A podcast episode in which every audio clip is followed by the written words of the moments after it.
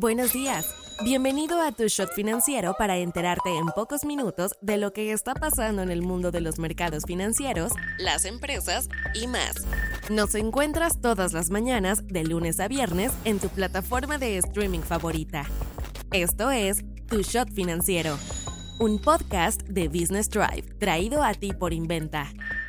Hoy es viernes 2 de febrero y estas son las noticias del día. ¿Con qué empezamos? El 2023 marcó un nuevo récord para la llegada al país de dinero enviado por mexicanos que viven en el extranjero, al sumar 63.28 mil millones de dólares. La cifra supera los 58.51 mil millones de billetes que entraron en 2022. En diciembre se recibieron 5.48 mil millones, el registro más alto para el último mes del año. El crecimiento del 8% con respecto a 2022 es el más bajo desde el 2019, pues tanto en 2020 como en 2021 habíamos tenido un crecimiento de dos dígitos. Una razón para esta caída se la podemos atribuir a la fuerza que se sacó el peso mexicano. Por ejemplo, hogares beneficiados por las remesas en realidad vieron caer hasta un 12.5% real sus ingresos, principalmente por la depresión cambiaria del dólar y la inflación. México es el segundo país en el mundo que más remesas recibe, solamente por debajo de India. De acuerdo a la encuesta del Banco de México, a economistas y analistas, el porcentaje de quienes piensan que el clima de negocios en el país va a mejorar en los próximos seis meses disminuyó con respecto al mes anterior. En diciembre, el 26% de los encuestados anticipan que el clima de los negocios sí mejoraría en los próximos meses. El 46% dijo que permanecerá igual y el 29% que empeoraría. Un mes después parece que se volteó mala tortilla, pues solo el 6% espera que mejore, el 56% que se mantenga igual y el 39% tiene la percepción de que se pondrá peor. Banjico encuesta a grupos de analistas y consultoría económica del sector privado nacional y extranjero cada mes.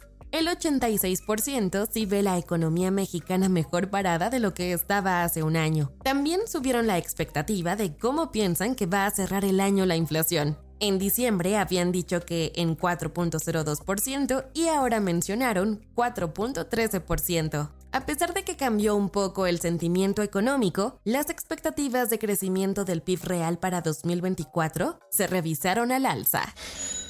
Inventa Financial Services es una empresa mexicana creada en el 2010 en la Ciudad de México con el propósito de brindarle a personas y empresas un respaldo financiero sólido para desarrollar sus proyectos empresariales, personales y o profesionales por medio de un trato personalizado y sin trámites complicados. No te vayas sin saber estas. La ley Silla es una de las reformas laborales más avanzadas en el Senado. La propuesta ya fue dictaminada y espera su votación en el Pleno. De aprobarse en los términos actuales, las empresas tendrían un plazo de 180 días para cumplir con las nuevas disposiciones la Suprema Corte de Justicia de la Nación declaró la ley de la industria eléctrica como inconstitucional. En respuesta, el presidente Andrés Manuel López Obrador anunció su intención de impugnar la decisión y adelantó que presentará una iniciativa de reforma energética como parte de un paquete que enviará el 5 de febrero.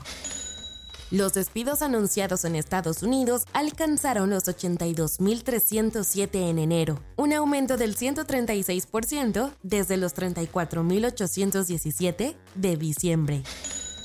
Las familias de víctimas y rehenes de Hamas demandaron a Binance por su supuesto rol en la financiación terrorista, mientras un informe separado dice que el código y contraseñas de Binance estuvieron en línea durante meses.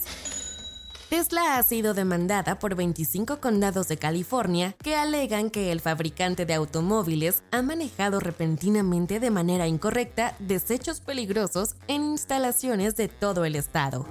Soy Daniela Anguiano y esto fue Tu Shot Financiero. Nos escuchamos el martes. Tu Shot Financiero es una producción de Business Tribe. El guion está a cargo de Andrea Sierra y la producción es de Daniel Pri López.